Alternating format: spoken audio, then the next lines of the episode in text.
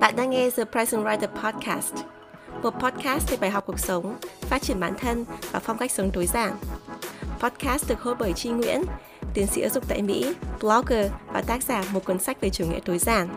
Nào, hãy cùng Chi lắng nghe, trải nghiệm và thay đổi cuộc sống. Chào tất cả mọi người, chào mừng các bạn đã trở lại với The Present Writer Podcast. Mình là Chi Nguyễn và chào mừng tất cả các bạn đã đến với tập đầu tiên của mùa thứ hai của The Present Writer Podcast về chủ đề sự nghiệp.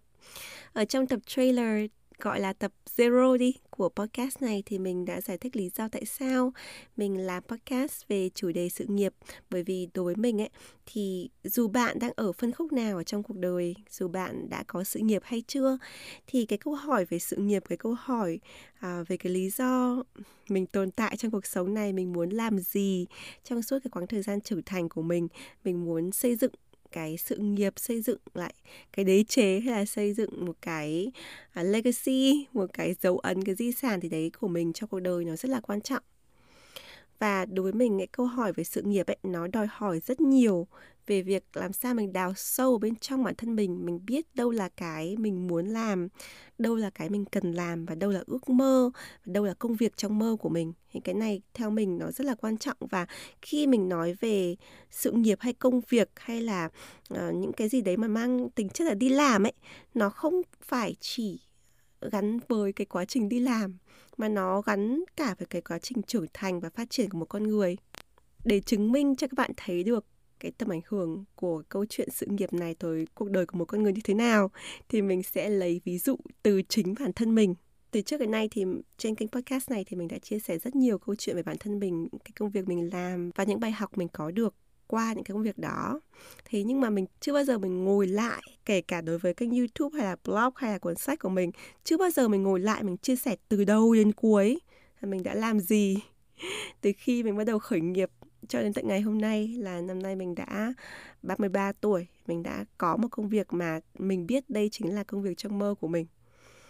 Cái hành trình của mình như thế nào, từ khi mình khởi nghiệp ra sao cho đến tận ngày hôm nay à, điều gì đã khiến cho mình trở thành mình ở ngày hôm nay và làm sao mình tìm được cái công việc trong mơ của mình thì mình chưa bao giờ à, kể lại tuần tự cả vì vậy trong tập podcast ngày hôm nay thì mình muốn dành thời gian để dùng cái câu chuyện của mình. Không phải là bởi vì là mình muốn uh, thể hiện bản thân hay là muốn đánh bóng tên tuổi hay là muốn các bạn hiểu hơn điều gì về mình mà là bởi vì rằng là để mà các bạn có thể hiểu được cả cái mùa podcast này á vì mình sẽ nói về từng phần của cái chủ đề sự nghiệp ấy và mình sẽ nói rất là nhiều từ cái trải nghiệm cá nhân của mình.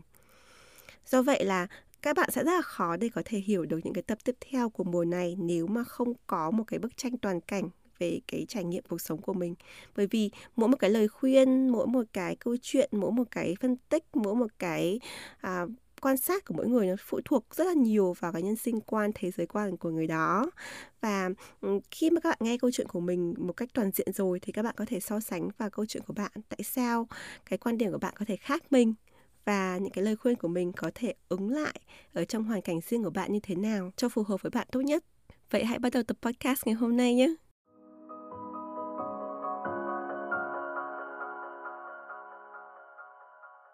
Bắt đầu từ câu chuyện khởi nghiệp từ năm lớp 2 của mình. Đúng vậy các bạn ạ, mình đã khởi nghiệp từ năm lớp 2. Năm lớp 2 là năm đấy mình chắc là khoảng độ 6-7 tuổi. Thì à, câu chuyện khởi nghiệp của mình như thế này thì khi đó thì mình có một cái thú vui, đấy là đọc truyện tranh và vẽ truyện tranh. Và mình nghĩ ra những đứa trẻ mà ở cái tuổi cuối 8x đầu 9x như mình á thì sẽ có cái ảnh hưởng rất lớn từ truyện tranh Nhật Bản. Và mình cũng không ngoại lệ ngoài Doraemon ra thì uh, dấu ấn rồng thiêng rồi là những cái câu chuyện cầu thủ Subasa chẳng hạn có ảnh hưởng rất lớn với mình. Và mình rất là thích vẽ lại những cái hình ảnh như thế. Và mình không phải là một người vẽ quá đẹp. Mình có thể vẽ được nhưng mà không phải là vẽ quá xuất sắc nhưng mà mình rất là thích vẽ lại cái trong cái khung hình của truyện tranh bởi vì mình thích kể câu chuyện qua từng cái bức tranh đấy nó có cái sự tuần tự và nó gộp lại thì kể lại một cái câu chuyện đấy có cái cái tình tiết rõ ràng thì mình rất là thích. Và ừ, khi mình còn đi học ấy thì à, hồi lớp 1 lớp 2 thì mình học uh, rất là tài tử mình không phải là học giỏi gì thậm chí còn là năm lớp 1 thì mình quá là mộng mơ nên rất là hay bị cô giáo mắng thậm chí còn bị đánh nữa. Đấy, lúc nào trong lớp mình cũng mơ mộng giống như cô bé nhân vật chính trong cuốn Toto Chan, cô bé bên cửa sổ ấy, thì mình cực kỳ là mơ mộng như vậy. Và cái thời gian mà thay vì học ấy, thì mình vẽ tranh rất là nhiều và mình vẽ à, uh, chít chít ra ừ, giấy nháp rồi vở rồi là um, thậm chí là vẽ lên mặt bàn. Tức là mình rất là thích vẽ để mà kể một cái câu chuyện ở đấy thì đến một cái học kỳ năm lớp 2 thì mình bắt đầu có cái xu hướng là mình vẽ một cách chuyên nghiệp hơn chuyên nghiệp trong ngoặc kép. Đấy là mình bắt đầu được mua những cái tệp giấy để mà vẽ mỹ thuật ở trong lớp á. Ở lớp 2 bắt đầu được vẽ mỹ thuật. Thế là mình mới um, chia ô chia kẻ y hệt như là ờ, một cái cuốn truyện tranh á và mình bắt đầu vẽ cái nhân vật câu chuyện của mình. Thì mình cũng không nhớ mình vẽ cái gì mà đại khái chắc là kiểu cũng là hoàng tử công chúa gì đấy một cái cái câu chuyện ở đấy bắt đầu thì cũng rất là đơn giản tức là mình vẽ ra một câu chuyện bằng tranh và có lời thoại y như là chuyện tranh vậy. Và mình vẽ xong thì mình thích và mình chia sẻ mình cho bạn cùng bàn mình đọc. Và bạn cùng bàn mình thích à, chia sẻ để đứa bên cạnh đọc. À, cứ thế. Thì là dần dần thì cả lớp mình đọc cái câu chuyện đấy. Và đầu tiên thì mọi người rất thích và mình cũng chỉ xem đó như vậy thôi. Thế nhưng mà bắt đầu có độc giả có độc giả yêu cầu đầu tiên là các bạn yêu cầu mình là ủa cái câu chuyện này kết như vậy thôi à? Hay còn có tập 2 không? À, hồi đó thì mình ồ mọi người có muốn xem cả tập 2 nữa cơ à? Đó thế sau đó thì có những bạn nói rằng là ôi cái này tớ đợi để truyền đến tớ thì um, lâu quá.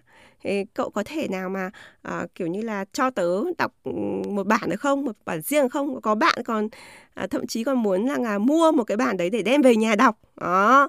Thế là mình bảo wow hóa ra là cái câu chuyện tranh của mình này có bắt đầu có độc giả và có cả nhu cầu nữa.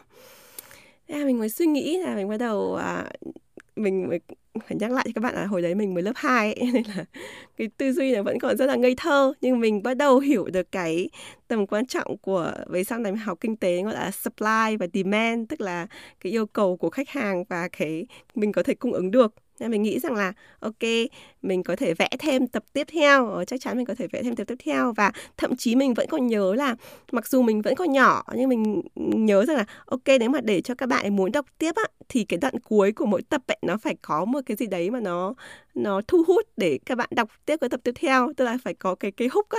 như bây giờ mình mình nói như ví dụ như chuyện phim truyền hình này chẳng hạn hay là um, kể cả những cái chuyện tiểu thuyết mà các bạn đọc á thì mỗi một cái chương để người ta có thể dở thêm chương sau thì ta kết lại một cái gì đấy mà mà gợi mở để, để mà người xem không thể nào mà không đọc tiếp cái phần sau được. Thì khi mà còn nhỏ mình vẫn còn nhớ là mình mình quyết định là mình sẽ làm như thế ở cái đoạn kết đó, để cho người ta đọc tiếp. Đó sau đấy thì mình thấy rằng là ừ thì mình có thể vẽ thêm được nhưng mà cái khả năng của mình thì có hạn thôi. Nên là mình không thể nào mà mình uh, vẽ ra thành nhiều bản được. Thế là mình mình nghĩ ra ý tưởng là mình sẽ photocopy. À, mình sẽ photocopy. Mà mình vẫn còn nhớ là cái bản đầu tiên ấy thì mình vẽ bút chì. Đấy, thế sau đấy mình mới xuống um, cái um, phòng photocopy. Kiểu như là hồi đấy thì có một cái nhà dân có một cái máy photocopy mà họ ờ, mở ra ở bên cạnh nhà trường ấy, thì mình có đi photo ở đấy. Thì khi mà bản photo đi ra thì mình thấy là bị mờ, bởi vì mình vẽ bút chì. Đó. Thế là khi mà mình là một người mà, mới lớp 2 đứng ở đấy thì thấy là ô cái bản in này mờ như thế thì rất là khó để người ta có thể đọc được đặc biệt là ra khỏi khó để đọc được cái chữ lời thoại chữ như gà bới của mình. Đó thì mình mình nghĩ ra là ok mình phải quay lại. Thế là sau khi mà tác giả thấy bản in là không có chất lượng là mình quay lại mình mới đồ lại bằng à, bút mực.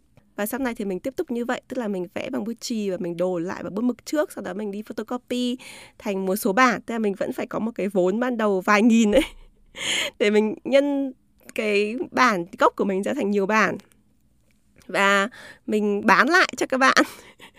mình bán lại cho bạn học của mình. Thì mình không nhớ là 500 hay 1 nghìn gì đấy, nhưng mà đại khái là lãi rất lớn. Ờ, chắc chắn là lãi gấp đôi hoặc là gấp ba, bởi vì là cái tiền photocopy thì nó không đáng là bao nhiêu. Nhưng mà mỗi một bạn như thế, bạn có một cái bản riêng bạn cầm về, bạn đọc rất là rất là thích.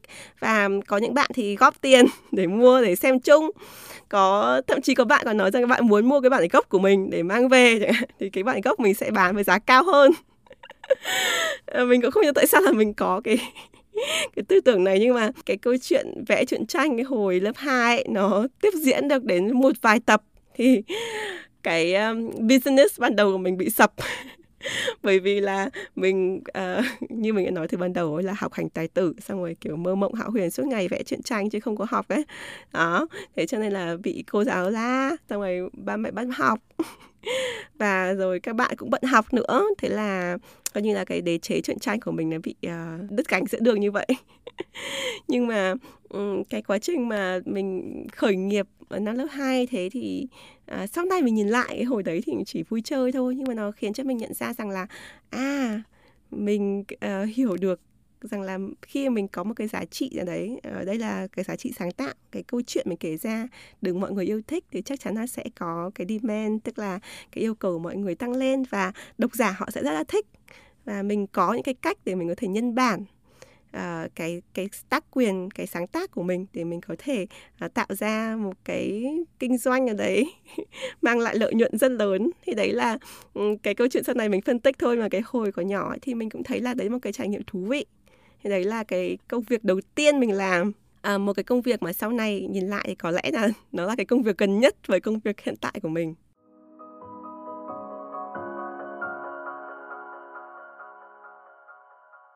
Mặc dù có một cái quá khứ lẫy lừng đã từng tự tạo ra một doanh nghiệp xuất bản như vậy từ năm lớp 2 nhưng mà trong suốt cả quá trình đi học 12 năm học à, phổ thông và cũng như là những cái năm đầu học đại học á, thì mình không có kinh doanh hay là làm thêm một cái gì đó nữa. Mình cũng không hiểu tại sao, có lẽ là bởi vì cái áp lực học tập nó quá là lớn cái thứ hai nữa là cái hình ảnh một cô bé mộng mơ Toto Chan cô bé bên cửa sổ mà vừa học vừa nghĩ sáng tạo ấy, nó nó dần mất đi uh, trong con người của mình. Có thể nói là cái đứa trẻ bên trong của mình uh, nó chết đi một phần. Đó bởi vì là um, cái áp lực học tập và uh, cái câu chuyện này có lẽ mình sẽ để một dịp khác để kể nhưng mà có một số cái biến cố trong cuộc đời của mình cũng như là trong cái quá trình trưởng thành của mình trong cái thời kỳ đi học ấy nó khiến cho mình nhận ra rằng là mình phải không phải là trưởng thành mà gọi là cái từng là tỉnh ngủ ta là một đứa mơ mộng mình phải tỉnh ngủ để mình học được những cái môn mà có thể mình không thích. Nhưng mà nó cần thiết cho mình để mình có một cái vị trí nhất định ở trong lớp rồi mình đi thi được vào đội tuyển rồi là mình được vào lớp chọn trường chuyên vân vân. Thì bản thân mình mình rất là nhớ một cô bé uh, lãng mạn mộng mơ. Nhưng mà uh, cái thời điểm đấy mình không thể ờ, nuôi cái đứa trẻ trong tâm hồn của mình nuôi cái cô bé mộng mơ đấy được à, và mình quyết định là để cho cô bé ấy tạm ngủ và mình đánh thức cái con người lý trí trong bản thân mình. Và mình cứ như vậy cho đến hết lớp 12 rồi mình đi vào đại học. Mình học khoa quốc tế trường đại học Hà Nội. Thì mình đã từng kể câu chuyện này khá là nhiều. Nếu mà các bạn đã từng theo dõi mình một thời gian thì mình rất là thích khoa quốc tế học trường đại học Hà Nội. Bởi vì ít nhất là thời điểm đấy ấy, thì bọn mình được học tất cả những cái môn chuyên ngành về quốc tế ví dụ như là quan hệ quốc tế này quan hệ đối ngoại này rồi là uh, môi trường này làm sao để có thể uh, xây dựng cuộc sống bền vững này uh, những cái vấn đề vĩ mô của quốc tế bằng tiếng Anh đó thì mình thấy rằng là cái chương trình học rất là thú vị và có rất nhiều cơ hội cho mình à, đi nước ngoài thì mình đã từng đi Peru và Mỹ trong cái quá trình mình à, mới đến năm thứ hai đại học ở trường đại học ừ, Hà Nội khoa quốc tế học thì mình từng kể câu chuyện này từ trước rồi. Thế nhưng mà nếu mà các bạn từng theo dõi mình thì các bạn cũng biết rằng là cái chuyến đi Mỹ và Peru lần đầu tiên á thì nó khiến cho mình nhận ra rằng là mình không phù hợp để theo cái nhánh ngoại giao tức là có rất nhiều bạn mà học ngành quốc tế học ra để làm ngoại giao tức là làm ở những cái tổ chức phi chính phủ quốc tế hay là những cái tổ chức mà có cái yếu tố nước ngoài ví dụ như là ban đối ngoại của một trường chẳng hạn hay là ban đối ngoại của một cơ quan chính phủ chẳng hạn. Thế thì uh, cái quá trình mà mình đi ra nước ngoài và mình sánh cái vai trò là một uh, người làm ngoại giao mà là học viên ấy tức là học um, học sinh viên nhưng mà tham gia các chương trình ngoại giao ấy, thì mình nhận ra là mình không phù hợp mình không phù hợp bởi vì mình không phải là một người quảng giao và mình cũng không khéo léo để uh, khi mà trong một câu chuyện mình không mình không biết khéo léo để có thể lựa cái câu chuyện nào mà nên nói câu chuyện nào mà mình nên lái cái theo hướng khác. Có lẽ là bởi vì mình ngố không nói là ngu ngơ ngố mà cũng có thể là mình làm người quá thất thà ừ, để mà mình làm những công việc ngoại giao như vậy mình không phải là người khéo léo. Thì do vậy là cái chuyến đi nước ngoài lần đầu tiên đã khiến cho mình nhận ra rằng là cái ngành mình đang học thì mình rất là thích. Mình rất là thích cái môi trường, rồi được sử dụng tiếng Anh, rồi được học các thầy cô nước ngoài. Mình rất là thích tìm hiểu về thế giới, nhưng mình không phù hợp để làm ngoại giao. Và chính cái sự nhận ra đó khiến cho mình có một cái thức tỉnh ở trong tâm hồn ấy mà mà cái này nó như kiểu là một cú dáng ấy. Ờ, à, và năm thứ hai đại học đấy là mình cần phải biết là mình muốn làm gì. Tại vì là cái mục tiêu ban đầu ra trường để làm ngoại giao cái ngành nghề đấy mình nhận ra là không phù hợp nữa rồi thì mình phải mau chóng để tìm xem là mình thích cái gì mình muốn làm cái gì để biết là cái cơ hội việc làm của mình sau khi ra trường là như thế nào. Khi đấy thì mình mới học năm thứ hai đại học mà thì làm gì có ai đi tuyển việc đâu. bây giờ thì có rất nhiều cái cơ hội cho các bạn trẻ, ví dụ như bây giờ làm việc online rồi là các bạn giỏi tiếng Anh thì có thể làm cái công việc dịch thuật chẳng hạn. Nhưng mà cái thời kỳ đấy á, cái cái cái hồi mình mới học đại học ấy thì cái cơ hội rất là thấp các bạn. Mà mình còn nhớ là hồi đấy mà nhà mình còn chưa có internet đâu à, mình phải đi sử dụng máy tính ở ngoài hàng net á, cà phê internet á. Thì nói đến mức độ như thế là những cái mà um, bây giờ các bạn có thể tìm công việc dễ dàng thì hồi đó thì mình không có có. Thế là mình mới nhận ra rằng ok bây giờ mình mình mình sẽ phải làm cái gì đấy để nhanh chóng tìm ra là mình thích cái gì. Thì cái thời điểm đấy thì mình rất là thích um, cái công việc là tiếp tục được làm một cái gì đấy với cộng đồng à, để mở mang kiến thức một cái gì đấy với yếu tố quốc tế. Và mình cũng rất là thích một cái nữa đấy là mình nhận ra là mình rất là thích để diễn giải cho người khác một cái vấn đề gì đó chuyên sâu. Cái hồi đấy thì mình cũng không không không có cái định nghĩa cụ thể nhưng mình chỉ nghĩ là mình rất là thích để mà uh, uh, diễn giải kiến thức ở đấy mình học được. Tức là mình rất là thích học là thứ nhất. Uh, thích học cái vấn đề quốc tế cái vấn đề mà có thể là trong cuộc sống hàng ngày mọi người không nói đến. Thì cái vấn đề của mình là mình rất là thích những cái chủ đề mà uh, không phải là chủ đề thưởng thức. Đấy thứ nhất.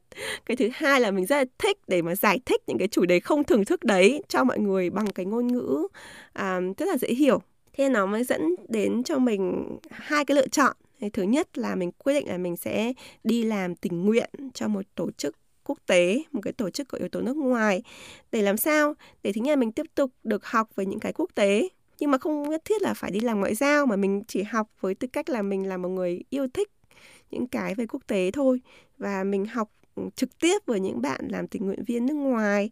Và mình được có cái cơ hội được rèn luyện khả năng tiếng Anh của mình. Thì mình có tham gia một cái tổ chức um, tình nguyện quốc tế hồi đấy có tên là à, VPV là à, từ các tiếng Việt là tổ chức tình nguyện vì hòa bình Volunteers for Peace Việt Nam. Và sau này mình có làm cho rất nhiều tổ chức khác ví dụ như là Habitat for Humanity chẳng hạn cũng là một tổ chức quốc tế có tình nguyện nhưng mà có rất nhiều yếu tố nước ngoài. Thì đó là một trong hai quyết định mà mình có ngay khi mà mình quyết định là mình không làm ngoại giao nữa. Cái quyết định thứ hai là mình muốn là song song với quá trình mà tìm hiểu về uh, quốc tế đấy thì mình làm một cái công việc gì đấy mà nó liên quan đến dạy học. Tại vì mình mình nghĩ rằng là cái gần nhất với cái việc mà giảng dạy cho người ta những cái khó hiểu thành cái dễ hiểu ấy thì chỉ có đi dạy học thôi. Và hồi đấy thì cũng rất là may mắn là um, cô giáo trưởng khoa của mình hồi đấy thì uh, có một cái lớp dạy tiếng Anh và dạy văn hóa ở um, ở nhà của cô. Và sau này cô có mở rộng nó thành một trung tâm thì cô có mời mình là thành thành một trong những giáo viên dạy tiếng Anh ở đấy. Thì hồi đấy thì mình mới bắt đầu chỉ dạy um, tiếng Anh. Bắt đầu ấy là cho các bạn nhỏ 4 tuổi thôi rất là 4 tuổi rất là dễ thương. Bây giờ học trò của mình cái lớp 4 tuổi đấy các bạn đã học đại học rồi. Thì dần dần mình bắt đầu đi dạy nhiều hơn và mình dạy giỏi hơn mình có kinh nghiệm hơn thì mình bắt đầu dạy đến các lớp lớn hơn.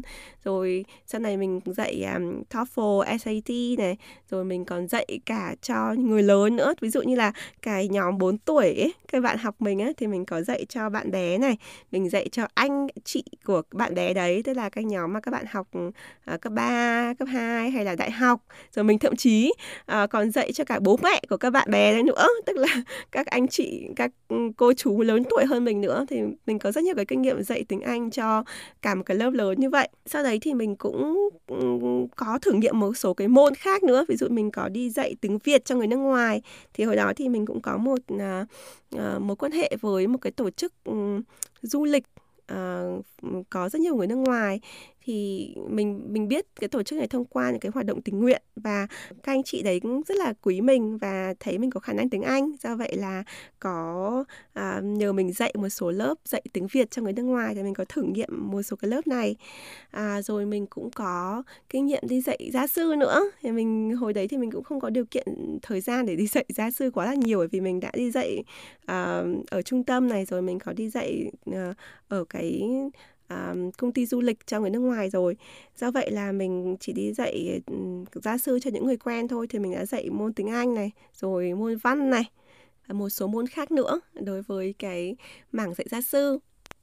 Cái quá trình mà mình đi làm tình nguyện và song song với việc đi dạy học ấy nó thực sự làm thay đổi cuộc sống của mình. Nó nó khiến cho mình ở cái lứa tuổi 19 đấy ừ, năm thứ hai đại học nó khiến cho mình ở một cái vị thế rất là khác á mình vẫn còn nhớ rằng là uh, mình còn nhỏ như vậy ấy, nhưng mà mình đã phải học cách làm sao để mình đứng lớp. Ví dụ như là mình đứng lớp cho những người nước ngoài ờ, người ta đang sang Việt Nam, người ta đi du lịch, người ta làm tình nguyện này mình đứng lớp như thế nào để người ta thấy rằng là mình không phải là một đứa trẻ con à, đi dạy cho vui. Mà mình rất là trân trọng cái thời gian của người ta, bởi vì người ta đi du lịch mà. Người ta rất là ừ, quý cái thời gian đấy người ta ngồi với mình ngồi hai tiếng là người ta phải học được một số cái thú vị về văn hóa và về ngôn ngữ người Việt. Đó. Và mình đi dạy học thì mình đi dạy rất nhiều cái lứa tuổi từ nhỏ đến lớn như vậy thì mình cũng học được cách à, kiên nhẫn. Thế dạy học thì thứ nhất là kiên nhẫn hàng đầu. Có rất nhiều trường hợp mà mình à, sau này trong cuộc đời của mình á, thì um, mình bình tĩnh được ở trong những cái trường hợp mà rất nhiều người sôi máu. Mình vẫn luôn nhớ là đấy là bởi vì là khi mà còn nhỏ, khi mới 19 tuổi, mình đã từng đứng lớp à, dạy những cái bạn nhỏ từ 4 tuổi có những bạn viết còn chưa thành thạo cho đến khi mà mình dạy những anh chị lớn cô chú mình phải nhẫn nhẫn lên hàng đầu mình mình im lặng mình bình tĩnh mình xử lý những tình huống ở trong lớp học. Thì đấy là cái điều thứ hai mình học được. Cái điều thứ ba mình học được đấy là uh, trong cái quá trình mà mình uh, đi dạy học và cũng như là đi làm tình nguyện á thì à cũng phải nói thêm một chút là cái quá trình làm tình nguyện của mình ấy thì nó cũng rất là gắn với việc dạy học. Bởi vì là mình về sau này ấy, thì mình cũng không rõ là bởi vì là mình tự đề xuất hay là bởi vì là các anh chị mà làm tình nguyện viên mà ở cấp cao hơn mình nhìn thấy cái kinh nghiệm dạy học của mình á thì hai các anh chị đấy hay xếp mình và mình hay được làm ở những vị trí quản lý các lớp học. Ví dụ như mình đi tình nguyện ở đường lâm chẳng hạn thì bọn mình có cái lớp dạy tiếng anh ở đường lâm chẳng hạn thì mình quản lý lớp học đó. Hay là ví dụ như bọn mình à, có thời gian mình đi làm workshop ở à, giao xuân về môi trường hạn thì mình đứng lớp mình giảng về môi trường và bảo vệ môi trường cho các em học sinh và các phụ huynh ở giao xuân. Ví dụ như thế tức là mình luôn luôn cảm giác như là cái tình nguyện và cái dạy học nó nó được đan vào với nhau á. Và dần dần thì một thời gian rồi mình đi làm trong cái tổ chức tình nguyện thì mình cũng được lên vị trí ờ, quản lý. Rồi mình đại diện cho tổ chức để đi xin tài trợ. Thì đây là cái điều thứ ba mình học được, tức là khi mà mình là bản thân mình ấy, mình là chi, mình là một cô bé 19 tuổi nhí lý lắc thì mình là ai cũng được. Thì mình mình có thể ăn mặc như thế nào cũng được mình có thể nói cái gì cũng được. Thế nhưng mà khi mình đã đại diện một tổ chức khi mà mình đã đứng lớp để dạy cho con người ta khi người ta đã trả tiền cho mình để đi dạy học ạ thì mình phải có cái sự chuyên nghiệp nhất định. Để khi mà người ta nhìn vào mình người ta thấy được là đây không phải là một cô bé à, hoặc là đây vẫn là một cô bé nhưng không chỉ là một cô bé bình thường mà là đây là một cô bé mà đại diện cho một cái tổ chức một cái lớp học một cái trung tâm đường hoàng. Để người ta có thể tin tưởng mình để người ta có thể uh, tài trợ cho những cái dự án tình nguyện ý nghĩa để người ta có thể tiếp tục gửi con em để người ta có thể tiếp tục đăng ký học thì cái cảm giác là làm sao để mình có thể uh, thể hiện bản thân mình một cách chuyên nghiệp. Ví dụ như là uh, khi mình còn trước khi mình đi dạy học và mình làm những cái công việc bên ngoài như thế này này thì um, mình là một người rất là hướng nội rất là nhát luôn á.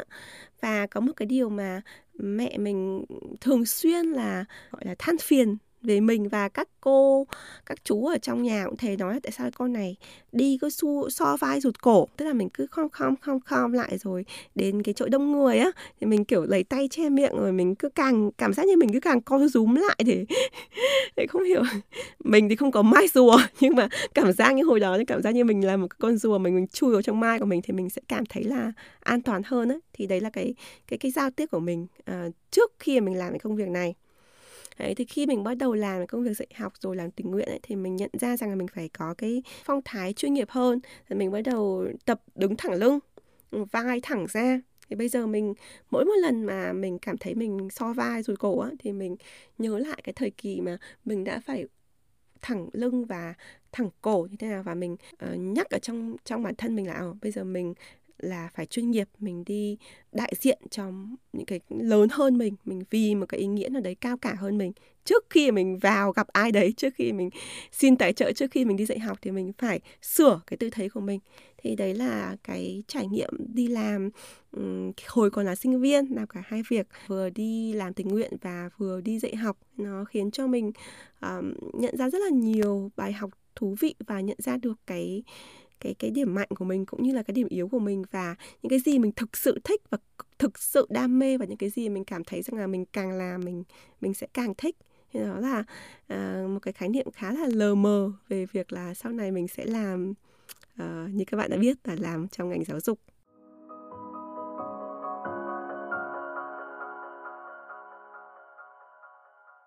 Nhưng mà cũng có lẽ là cái máu uh, kinh doanh nó vẫn còn ở đâu đó trong mình. Cho nên mình vẫn luôn luôn tự hỏi là uh, liệu làm kinh doanh thì nó có thú vị hơn nó có hấp dẫn hơn nó có ra tiền hay hơn không?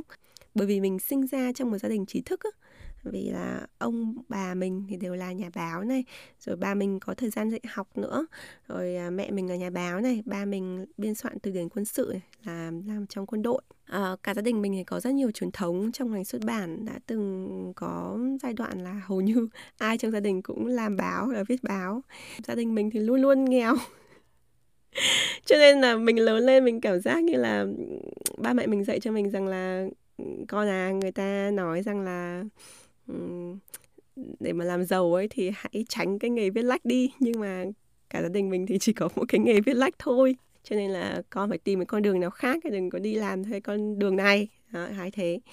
Thì um, mình cũng đang tự hỏi là ủa thì mình có nên đi tiếp với con đường dạy học? Cũng là một cái con đường mà mọi người vẫn nói là thường không mang lại cái nền tảng tài chính quá lớn. Đó cộng thêm cái việc viết lách thì ừ, không ra tiền. Thế thì mình cảm giác là mình có nên thử cái gì đó khác không? Thì trong cái thời gian đấy là khoảng độ năm cuối đại học và um, mình đang học ôn thi TOEFL để vừa ừ, tìm việc và cũng là vừa tìm cái cơ hội ừ, có học bổng du học. Thì trong cái thời gian này thì mình đang viết luận văn tốt nghiệp. Mình cũng không quá là bận.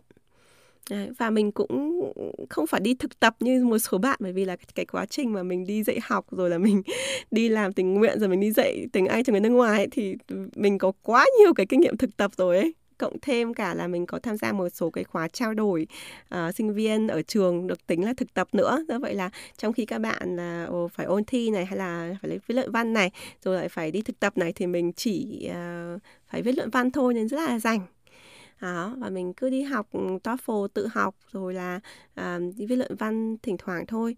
Thì mình nhận ra rằng là tại sao mình không thử để làm một cái uh, nghề kinh doanh nào đấy. Thế thì uh, trong cái thời gian đấy thì mình có bán hàng.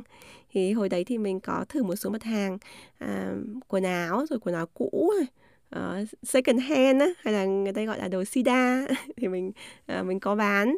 Nhưng mà thời gian lâu nhất có lẽ là một cái thời gian mà mình bán túi sách thì mình sẽ kể nhanh với các bạn một chút. Thực ra công việc bán túi sách á, thì là mình được giới thiệu bởi một người quen trong gia đình. Và đấy là cái mô hình đa cấp nhưng mà nó rất là thú vị. Thực ra thực là bởi vì là mình học ngành, ngành quốc tế học á thì trong cái ngành quốc tế học thì có học về kinh tế thì mình đã học về đa cấp rồi. Thực ra cái hồi đó thì đa cấp cũng đã khá là biến tướng và rất là nhiều người uh, có cái suy nghĩ tiêu cực với đa cấp. Thế nhưng mà bởi vì là mình được học ở trường ấy cho nên mình học cái mô hình đa cấp như thế nào là cái mô hình kim tự tháp mà là cái mô hình mà um, nói một cách tóm gọn ấy là cái mô hình không bền vững. Tức là khi mà bạn bán một món hàng ấy thì, thì bạn được một phần hoa hồng nhưng mà nó không được bằng với việc là bạn chiêu mộ những cái người mà uh, gọi là bán đằng sau cái like của bạn. Tức là ví dụ như là mình bán túi chẳng hạn thì mình tuyển thêm em họ của mình bán thì em họ của mình tuyển thêm cháu họ của bạn ấy bán chẳng hạn. Đấy thế những cái người mà thêm rất dây ấy thì đấy là một cái phần hoa hồng lớn. Đấy thì những cái mô hình như vậy thì người ta gọi là mô hình kim tự tháp và cái mô hình không bền vững. Bởi vì một cái sản phẩm bán ra thì cái sản phẩm đấy nó không phải là à, trọng tâm. Đó nó không phải là cái mô hình bền vững bởi vì một cái mô hình bền vững phải tập trung vào cái sản phẩm và dịch vụ. Nhưng mà đây lại không phải tập trung vào sản phẩm và dịch vụ mà tập trung vào cái mạng lưới. Tức là mình cái sản phẩm thì có thể bán có thể không, nhưng mà cái mạng lưới mình phải càng mở rộng chân rết các thứ ra thì thì mình mới có được nhiều tiền. Thì đấy là cái mô hình mà nó biến tướng và cái mô hình mà mà mà nó không tốt thế nhưng mà uh, khi mà mình biết đến cái cơ hội mà bán túi sách này á thì cái túi sách này thì nó cũng là cái mô hình đa cấp tức là mình sẽ phải mua dưới cái con số của cái người giới thiệu cho mình tức là cái like trên của mình á. Nhưng mà cái sản phẩm ấy thì vẫn là vua. Thì mình vẫn còn nhớ là cái sản phẩm đấy là những cái túi sách rất là xinh cái túi sách da mà giả, dạ, giả da rồi có da thật nhưng mà nó rất là xinh và cái thiết kế rất là hiện đại. Bản thân mình á khi mình mở cái catalog ra thì mình muốn thì muốn mua à, thế là mình mới bắt đầu bắt đầu dùng. Và mình bắt đầu bán sản phẩm đấy bởi vì mình thấy rằng là đây là cái mô hình đúng là đa cấp thật nhưng mà nó tập trung vào sản phẩm và mình rất là thích mình thích là sản phẩm đấy. À, mình bắt đầu bán hàng thì à, mình bắt đầu hồi đấy thì mình bán ở trên những cái forum á. Không biết bây giờ cái forum có hoạt động không ngày xưa mình bán trên én bạc này làm cha mẹ này web trẻ thơ này mình bán ở trên yahoo nữa. Mình lập một cái nick chat để mình ừ, chat bán hàng ấy cái quá trình kinh doanh bán túi sách này thì mình cũng không có nhiều thời gian đầu tư gọi là part time thôi. Nên nó song song với cái quá trình mà mình đi viết luận văn rồi mình à, đi học TOEFL rồi mình nộp việc mới. Thì nó trong cái giai đoạn mà mình ở giữa như vậy thì mình dành một số thời gian cho nó. Nhưng mình thấy rằng là mình học được rất nhiều thứ. Thứ nhất là sản phẩm phải là vua. Nhưng cái sản phẩm này bản thân mình mình thích ạ thì mình sẽ tìm được khách hàng người ta thích đúng cái sản phẩm đấy. Mình vẫn còn nhớ rất là rõ đấy là hồi đấy để mà mua cái sản phẩm này mình phải người ta phải đặt tiền trước cho mình không? tại vì là cái sản phẩm ấy nó ở Sài Gòn mà mình ở Hà Nội. Thế do vậy là cái người nào muốn mua người ta phải order cho mình. Rồi mình mới đi order ở bên Sài Gòn ở Sài Gòn ship lại cho mình. Đó thì mình mới chuyển đến cho khách hàng. Tức là không phải là dễ dàng. Thế nhưng mà bởi vì cái sản phẩm nó rất là thú vị ấy, cái sản phẩm nó thực sự rất là tốt ấy thế nên mình vẫn có khách hàng. Và à, mình vẫn còn nhớ rằng là uh, mỗi một khi mà mình thích một cái sản phẩm ở đấy thì mình mua cho bản thân mình và mình có đeo nó. Khi mà mình chụp hình ấy thì mình có chụp chính bản thân mình rồi là mình uh, đến giao hàng cho khách á thì khách ừ, cũng nhìn thấy cái túi của mình họ sẽ tin tưởng hơn này. Rồi là có nhiều khi á mình đến nơi á thì khách ở rất là thích cái túi này. Thế là họ lấy luôn họ mua luôn ấy coi như là mình cứ đeo cái gì trên người là bán được cái đấy mình thấy là à, ok cái thứ nhất mình nhận ra là đối với kinh doanh là sản phẩm phải là hàng đầu này. Cái thứ hai là dịch vụ. Như mình đã nói là cái quá trình mà mình bán hàng phải order như vậy á thì nó đòi hỏi cái niềm tin từ khách hàng rất lớn mà chủ yếu mọi người đã biết mình là ai đâu mà mình hồi đấy là sinh viên uh, kiểu không có cái gì quá là fancy quần áo không có gì đặc sắc cả. À, cho nên là làm sao để xây dựng được cái niềm tin cho khách hàng thì à, mình thấy rằng là mình càng chân thật thì khách sẽ càng càng quý. Ví dụ như là à, mình giải thích cái sản phẩm ấy rõ ràng này trông mặt của mình hiền lành này hay là thậm chí có chị đến đưa tiền cho mình. Đó, đó mình có làm hóa đơn cho chị đàng hoàng. Nhưng hóa đơn ấy nói chung là hóa đơn bán lẻ nó không có cái gì mà là nó quá là hoành tráng cả. Thế nhưng mà chị nhìn mặt mình chị nói rằng là cái này ừ, ừ, có ok không đấy em? Ờ, đặt hàng trước này chị chưa mua kiểu này bao giờ thì mình chị nói là chị yên tâm à, em sẽ gửi hàng cho chị em rất là uy tín. Em đã bán sản phẩm này được một thời gian rồi và em đã giao cho khách vẫn theo cách này không có vấn đề gì chị ơi.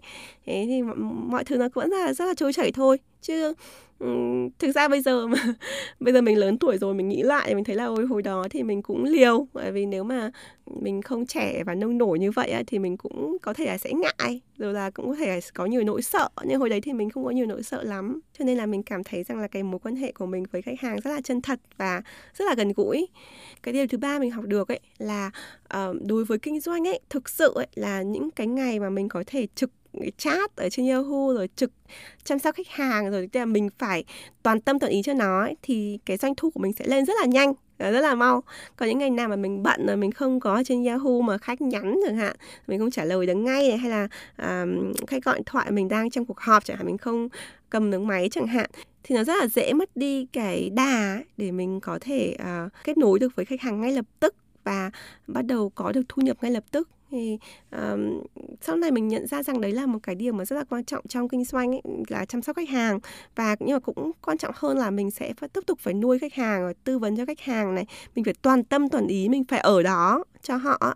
Hoặc là um, về sau này mình nếu mà mình có điều kiện thì mình có thể thuê người để làm cái công việc chăm sóc như vậy. Nhưng mà thực tế là cái cái cái quá trình mà mình đi làm kinh doanh ngăn ngắn như vậy thôi cũng khiến cho mình nhận ra rằng là à kinh doanh là như vậy đấy đó, người ta phải chăm sóc khách hàng như thế ờ, phải tập trung vào sản phẩm như thế nào rồi là mình tạo niềm tin cho khách hàng như thế nào.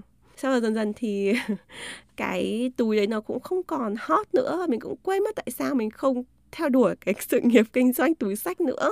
Thế nhưng mà nó cũng là một cái thời kỳ rất là vàng son của mình. Uh, một cái bài học rất là thú vị. Kiếm được cho mình một khoản thu nhập mà tương đối để mình có thể đủ tiền để đi học TOEFL này rồi tiết kiệm tiền để apply học bổng sau này.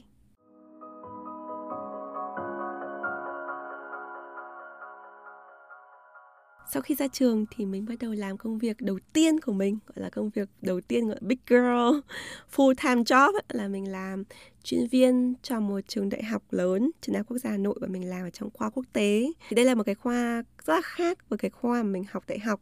Tức là không phải nghiên cứu về những vấn đề quốc tế mà đây là cái chương trình mà liên kết với những trường đại học quốc tế để đưa ra những cái chương trình liên kết cho sinh viên Việt Nam. Thì mình làm chuyên viên quản lý sinh viên ở um, cái môi trường này được khoảng độ hơn một năm uh, trước khi mình đi du học. Thì mình sẽ dành cái tập podcast sau để kể cho các bạn một cái câu chuyện tại sao mà uh, khi mình làm một công việc này là một cái công việc mà thực sự là nó ở trong cái um, cái list những công việc mình rất là thích. Bởi vì là mình được đi làm giáo dục này mình được làm ở trong môi trường đại học này rồi mình có rất nhiều cơ hội phát triển. À, mình rất là thích cái công việc đó và thích cái môi trường năng động à, môi trường liên kết quốc tế. Thế nhưng mà cái đam mê du học của mình nó quá cháy bỏng ấy. Cho nên là à, mình đã từ bỏ công việc sau hơn một năm và mình à, đi nước ngoài. Thì như mẹ nói cái nội dung cơ bản những cái bài học về việc là tại sao mà mình từ bỏ công việc này à, để đi du học ấy, thì mình sẽ để một cái tập sau đó. Thế nhưng mà mình chỉ muốn nói rằng là một cái bài học lớn nhất ạ mà mình nhận ra trong cái quá trình mà mình đi làm ở uh, cái công việc đầu tiên ấy là mình nhận ra là mình không phù hợp làm uh, hành chính mình không phù hợp làm 9 to 5 hành chính như là phần đông xã hội tất nhiên các bạn có thể nói rằng là chẳng có ai mà thích đi làm hành chính cả chi à thế nhưng mà có những người không có cái ừ, cái sự căm ghét nó lớn được như mình. Đó. nó không có cái sự mà mình không thể chịu đựng được như mình. Đó. Thì mình vẫn còn nhớ rằng là mình uh, đã từng uh, viết ở trong cái nhật ký khi mà mình đi du học ấy là không bao giờ không bao giờ làm việc full time mà theo giờ hành chính nữa. Không bao giờ do vậy là cái quá trình mà sau này khi mình đi du học ấy, thì mình bắt đầu uh, không phải làm theo giờ hành chính nữa mình vẫn phải đi học. Rồi có thời điểm mình còn làm hai job một lúc để duy trì cuộc sống. Mình làm nghiên cứu sinh này mình đi làm trợ lý nghiên cứu này rồi mình có đi uh, biên tập này rồi mình làm những cái công việc ngoài lề để mình duy trì cuộc sống khi mà mình làm nghiên cứu sinh tại Mỹ. Nhưng mà nói chung là cái công việc này thì nó chủ yếu liên quan đến học thuật và bổ trợ công việc học của mình. Do vậy đôi khi mình cảm thấy là mình vừa đi làm nhưng mình vẫn được đi học cái nó cũng không có cảm giác là đi làm quá. Nhưng mà nó cũng dạy cho mình rất nhiều bài học về việc à, làm sao để làm việc với giáo sư này làm sao để xuất bản này làm sao để làm một cái nghiên cứu tốt. Một số bài học mà mình học được trong quá trình vừa học vừa làm khi còn là nghiên cứu sinh tại mỹ thì mình sẽ để dành trong một tập podcast tiếp theo cũng ở trong mùa này. Thế nhưng mà mình muốn quay trở lại câu chuyện là khi mà mình viết ở trong cái cuốn sổ uh, du học ấy là từ cái trải nghiệm đi làm Việt Nam mình sẽ không bao giờ không bao giờ làm hành chính nữa. Và mình đã đạt được cái điều đó trong suốt cái thời gian đi học uh, đi làm thạc sĩ và làm tiến sĩ ở Mỹ. Thế nhưng mà uh, ác mộng đến với mình. Một lần nữa đó là dòng đời xô đẩy nó khiến cho mình buộc phải đi làm hành chính một lần nữa thì đó là cái câu chuyện tiếp theo, cái câu chuyện về công việc full time đầu tiên của mình tại Mỹ, công việc làm chuyên viên phân tích dữ liệu, data analyst.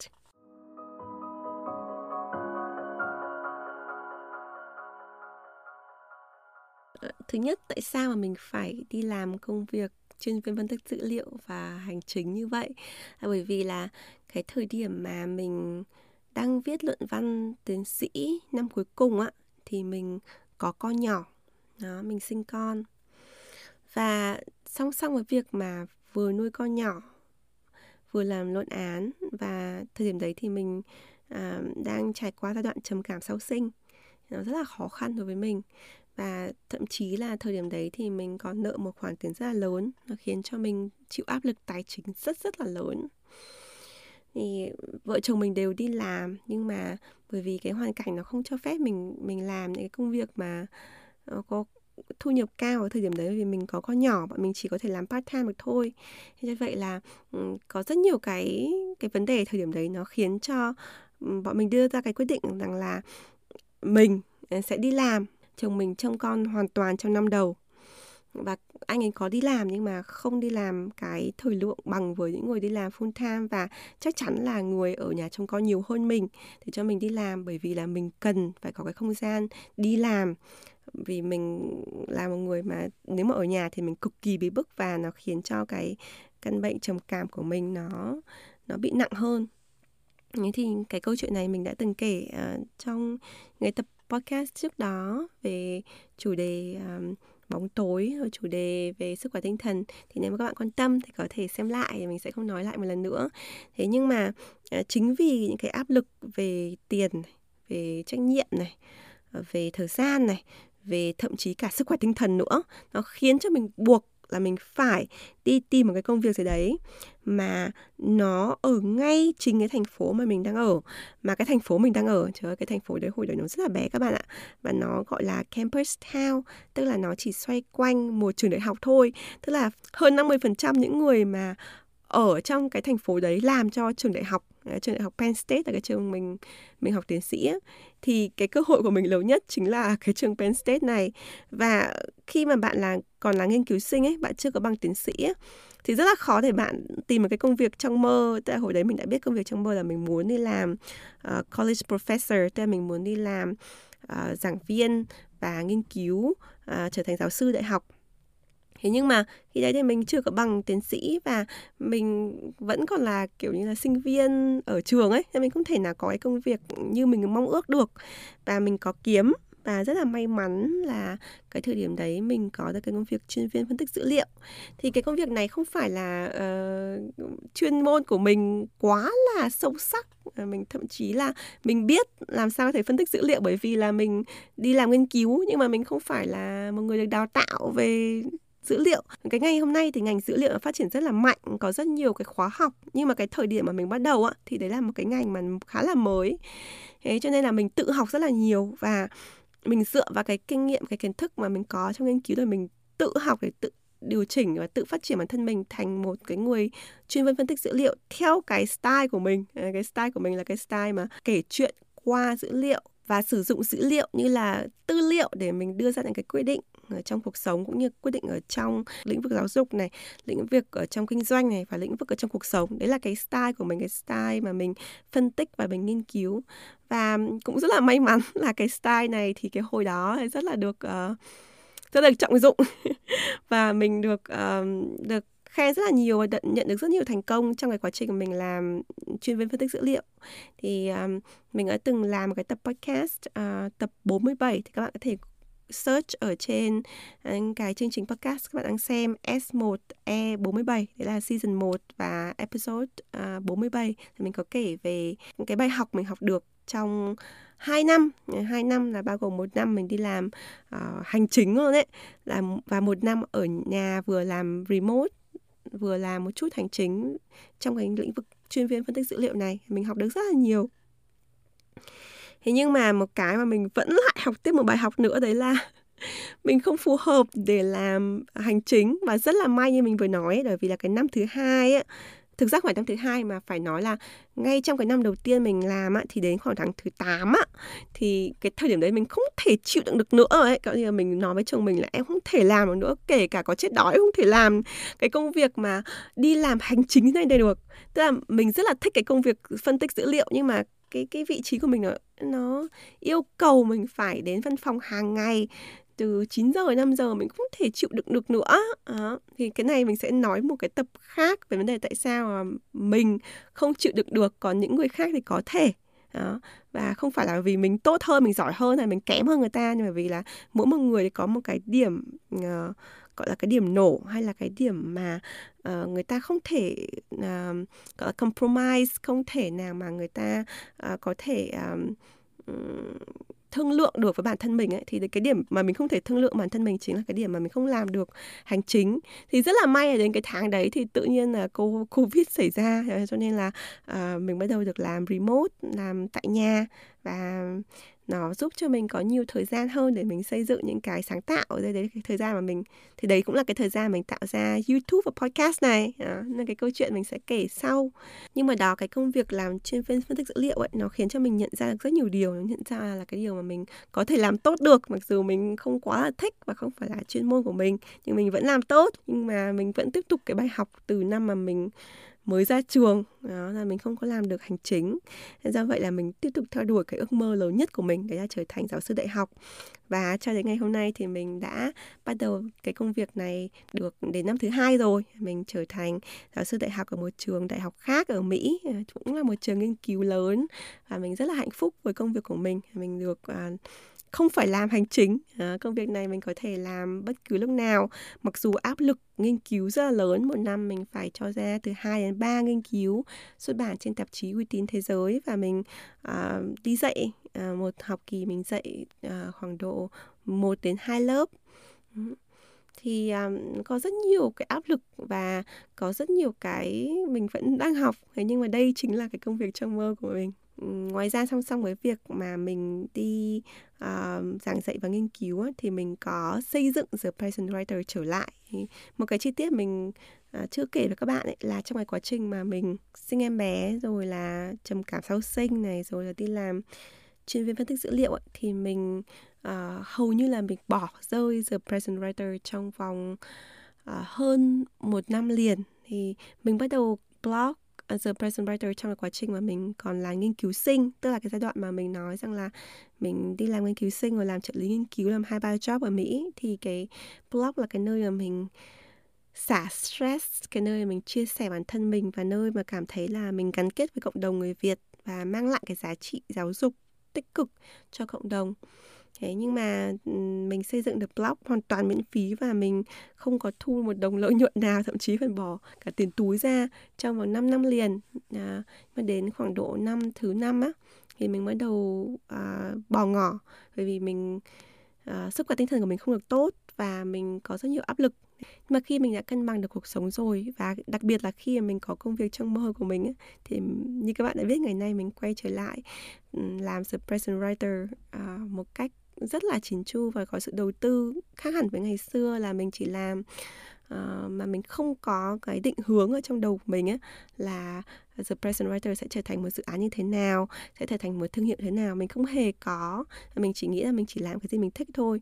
rất là may là cái gì mình thích thì cũng cũng có thể là gần với nhiều cái mọi người thích nên là uh, đây cũng là một dự án thành công thế nhưng mà hiện nay thì mình đang xây dựng The Present Writer trở thành một thương hiệu uh, xuất bản về nội dung bao gồm là sách này. Ví dụ như là các mình có ấn bản đầu tiên một cuốn sách về chủ nghĩa tối giản. Hiện nay à, sách đã à, có mặt trên thị trường trong một thời gian à, ngừng bản. Thì mình đã bắt đầu nối bản trở lại và mình tái cơ cấu The Present Writer trở thành một doanh nghiệp xuất bản để có thể à, lo cho cái quá trình mà mình xuất bản sách in sách và đưa sách đến thị trường là trực tiếp từ mình đến cho người đọc chứ không phải thông qua khâu trung gian. Nên do vậy là mình rất là tự hào rằng là sau một thời gian rất là dài trải qua uh, khoảng độ 20 năm lăn lộn mình đã quay trở lại với ngành xuất bản quay trở lại với cái ước mơ của một cô bé chi vẽ truyện tranh. Và in ra hồi đó nhưng bây giờ thì mình đã cơ cấu được có một cái công ty nho nhỏ và mình uh, in cái đứa con tinh thần cái cuốn sách của mình và đưa nó đến trực tiếp đến tay của độc giả. Y như là mình ngày xưa mình đi mang cái bản vẽ của mình và mình đồ lại uh, bút mực ở trên bút chì đến hàng photo để sau đó mình đưa từng cái copy đến cho uh, bạn học của mình thế. Y hệt như vậy cái quá trình mà bây giờ mình phân phối sách của mình đến cho bạn đọc cũng như vậy thì nếu mà các bạn quan tâm đến cuốn sách của mình thì mình sẽ để đường link ở dưới show notes nhưng mà ngoài cuốn sách ra thì The Present Writer cũng đang có kế hoạch xuất bản rất nhiều ấn phẩm khác, ví dụ như là sổ chẳng hạn. Mình đang thực hiện dự án sổ hiệu năng.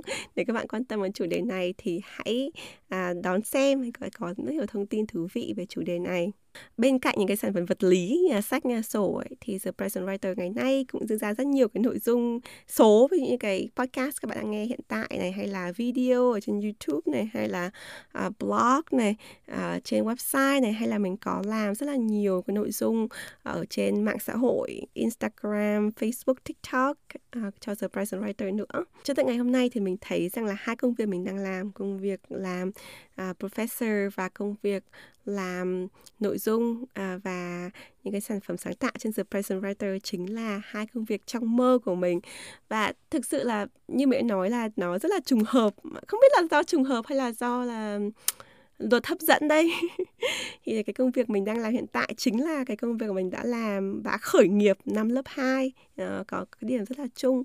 Thế nhưng mà mình thấy rằng là có lẽ ở trong tiềm thức thì mình đang sống lại cái ước mơ của một cô bé Chi khi còn nhỏ. Về cái ước mơ mà vì những cái áp lực của cuộc sống cái ước mơ áp lực những cái ước mơ mà bị người lớn à, đè nén rồi bị cái quá trình trưởng thành nó vùi dập. Thì bây giờ mình đã sống lại được những cái ước mơ hồi còn nhỏ của mình và mình được là chính mình. Thì mình cảm thấy rất là hạnh phúc và mình thực sự rất biết ơn tất cả các bạn. Biết ơn tất cả những người mà đã ủng hộ mình cái hành trình của mình từ khi mình mới bắt đầu làm suppression Writer cho đến ngày hôm nay.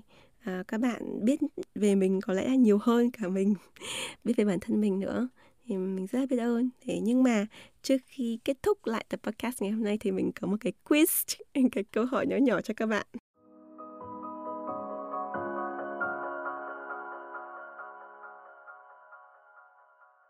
Ok, cái quiz nhỏ nhỏ các bạn là sau cái quá trình mà bạn nghe mình cũng không biết là cái tập này dài bao lâu nhưng mình nghĩ là rất là dài.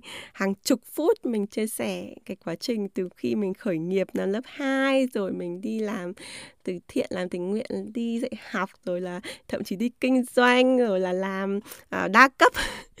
Cho đến khi à, mình có công việc trong mơ của mình làm giáo sư đại học và à, làm kinh doanh thương hiệu The Present Writer như ngày hôm nay thì các bạn có thấy có một cái uh, xu hướng hoặc là cái gọi là trong phân tích dữ liệu người ta gọi là pattern tức là cái cái cái cái cái hướng cái cái hướng chung nào đấy mà bạn nhìn thấy được không? Có cái điểm chung gì trong cái quá trình mình đi làm á, mà bạn thấy rằng là uh, chỉ cứ lặp đi lặp lại cái cái xu thế này? Thanh thật mà nói mình trước đây mình chưa bao giờ thấy cái xu thế này.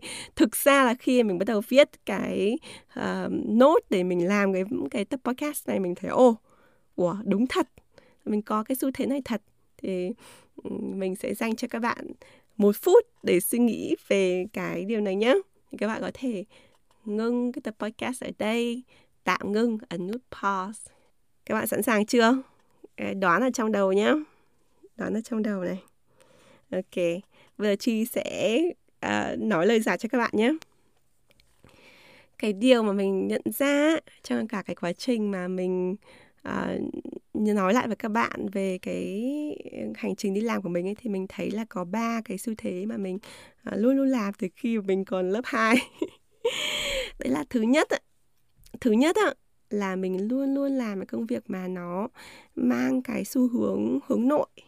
Ừ, ví dụ như là vẽ này viết này kể chuyện này rồi là um, thậm chí là cả cái việc đi dạy học hay là đi làm tình nguyện á thì mình cũng đi dạy những cái mà nó rất là hướng nội thôi. Ta mình xuất hiện trước học viên rồi là mình nói chuyện phụ huynh nhưng mà nó không phải là những cái mà yêu cầu mình phải cực kỳ sởi lời và giao tiếp với rất nhiều người trong một thời gian rất là dài. Hay là mình đi làm tình nguyện á, thì mình cũng làm những cái vị trí mà uh, giao tiếp rất là hạn chế thôi nhưng mà cần thiết thì mình sẽ xuất hiện đó, thì những cái việc mà nó rất là hướng nội. Thậm chí cả cái việc kinh doanh ấy nghe có vẻ rất là hướng ngoại ví dụ chăm sóc khách hàng hay nói chuyện khách hàng ấy, thì chủ yếu mình kinh doanh online thì mình chỉ chat thôi chủ yếu thôi. Và mình chỉ gặp khách hàng rất là ngắn thôi do vậy là những cái mô hình mà nó uh, hướng nội ấy, thì nó rất là phù hợp với mình. Thì có lẽ là chỉ có một cái duy nhất là nó không hướng nội đấy là cái thời điểm mà mình thử nghiệm để trở thành làm ngoại giao ấy. Thì cái công việc này nó mang cái tính hướng ngoại hơi cao so với khả năng của mình. Bản thân mình thì cũng không phải là hướng nội 100% bởi vì là khoa học cũng nói là không có ai hướng nội và hướng ngoại 100% cả. Thế nhưng mà mình nghĩ rằng cái khả năng hướng nội của mình nó rất là lớn ấy. Mình có thử từng làm những cái bài test là mình hướng nội đến 80%. Thế cho vậy là uh, những cái công việc mà nó đòi hỏi là mình phải hướng ngoại quá nhiều ví dụ như là giao tiếp để làm ngoại giao này hay là thậm chí cả cái việc là à, một phần lý do tại sao mà mình không thích làm công việc hành chính ấy.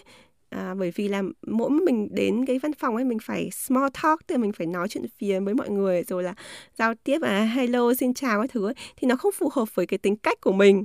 Bởi vì mình uh, cần phải có không gian riêng rồi mình có cái thời gian không nói chuyện với ai thì mình giữ lại được cái năng lượng cho mình thì đấy là cái yếu tố đầu tiên mình nhận ra được, đấy là cái xu hướng hướng nội. Không biết bạn nào có nhận ra được cái điều này không? Nếu mà bạn nhận ra được thì tinh tinh, trúng thưởng. Còn nếu mà các bạn mà chưa nhận ra thì mình có cái điểm thứ hai. Đó là mình luôn luôn làm ít nhất hai việc một lúc à, mình luôn luôn ví dụ vừa đi học này vừa đi à, vẽ truyện tranh hay là vừa làm luận văn này thì mình lại bán hàng chẳng hạn hay là vừa đi học thì lại làm vừa làm nghiên cứu này hay là uh, hiện nay thì vừa làm giáo sư này vừa làm surprise writer chẳng hạn thì tại sao mình luôn luôn làm hai việc thì mình sẽ có một cái tập podcast tiếp theo cũng trong cái mùa này nói về cái lý do là um, tại sao luôn luôn um, nên làm hai việc theo quan điểm của mình. Và thậm chí là một câu chuyện là khi mà mình còn là nghiên cứu sinh á thì mình đã từng tham gia một cái buổi họp với các giáo sư và mình viết vào trong cái cuốn sổ của mình là không bao giờ chỉ làm giáo sư và các bạn biết là giám giáo sư là một cái công việc mà nó rất là khó để được và nó rất là có cái vị trí cao trong xã hội. Thậm chí là giáo sư ở Mỹ nó rất là khó để để đạt được, đặc biệt với một người mà ờ, dân nhập cư rồi tiếng Anh không phải là ngôn ngữ bản địa như mình ấy. Nhưng mà cái thời điểm đấy, tại sao mình viết là không chỉ làm giáo sư? Đó, nên nó có cái câu chuyện đằng sau đấy thì mình sẽ kể lại cho các bạn ở trong cái tập podcast tiếp theo. Đó, để các bạn tiếp tục theo dõi cái mùa này nhé nhưng mà các bạn nào có đoán được cái điều thứ hai này không? Nếu đoán được thì tinh tinh. Nhưng mà một cái thứ ba nữa đấy là mình nhận ra rằng là mặc dù như mẹ nói là có thể là trong tiềm thức hay là luật hấp dẫn hay là một cái gì đấy thế nhưng mà những công việc đầu tiên mình làm uh, cho đến cả quá trình cho đến cuối cùng ấy thì mình cảm giác như là mình luôn luôn biết được và luôn luôn hướng đến cái công việc trong mơ của mình hiện tại. À, mình luôn luôn nỗ lực để từng cái bước chân mình đi ấy, là nó gần hơn với cái ước mơ của mình. Cái thời điểm mà mình còn ở Việt Nam ấy thì cái ước mơ của mình nói chung chung là để đi du học thôi. Nhưng mình không có biết được là mình sẽ trở thành college professor ở Mỹ. Mình nghĩ rằng là mình thích dạy giảng dạy. Và làm sao đấy để cái con đường giảng dạy của mình nó được trong tầm tay nhất mình nghĩ là mình phải đi học này rồi mình phải à, có kinh nghiệm dạy học nhiều hơn ở nước ngoài này rồi mình à, có kinh nghiệm nghiên cứu tốt hơn này rồi là mình à, có công việc ừ, chuyên viên phân tích dữ liệu rồi nhưng mình không thể chỉ dừng ở đó nữa mình phải tiếp tục theo đuổi cái ước mơ của mình. Thì mình thấy rằng là um, nhìn lại thì tất cả những cái việc mình làm ấy nó đều có cái ý nghĩa và đều có cái giá trị để đưa mình đến cái công việc trong mơ ngày hôm nay.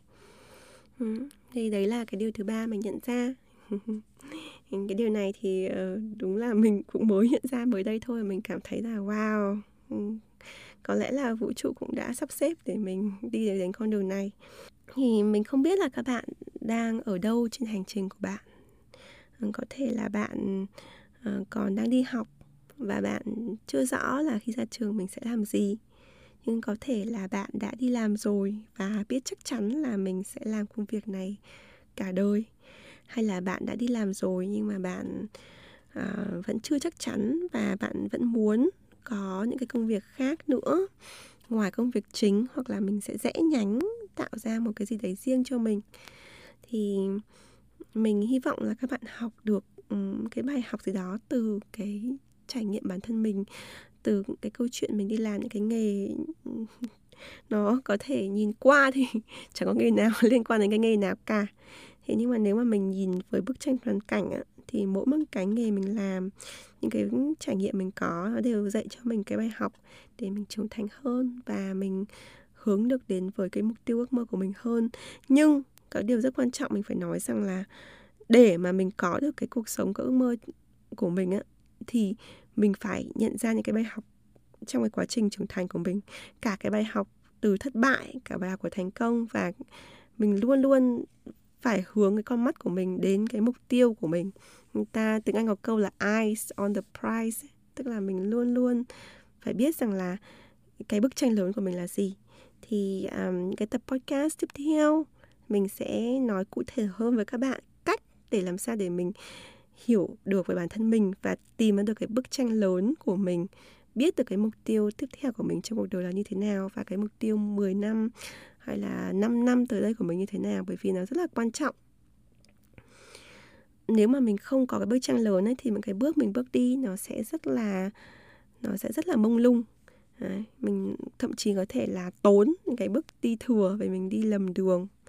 Thì mình hy vọng là à, thông qua cái tập podcast này thì các bạn hiểu hơn về cái hành trình của mình và sau này những cái tập tiếp theo của mùa 2 này thì mình sẽ um, nhắc lại những cái yếu tố trải nghiệm từ cái tập này thì uh, mình cũng hy vọng rằng là các bạn không phiền uh, và nếu mà các bạn hiểu cái câu chuyện của mình một cách tổng thể thì có lẽ các bạn sẽ hiểu hơn về cái lời khuyên của mình những cái tập sau này Cảm ơn tất cả mọi người đã lắng nghe tập podcast ngày hôm nay và mình hẹn gặp lại các bạn trong tập podcast tiếp theo.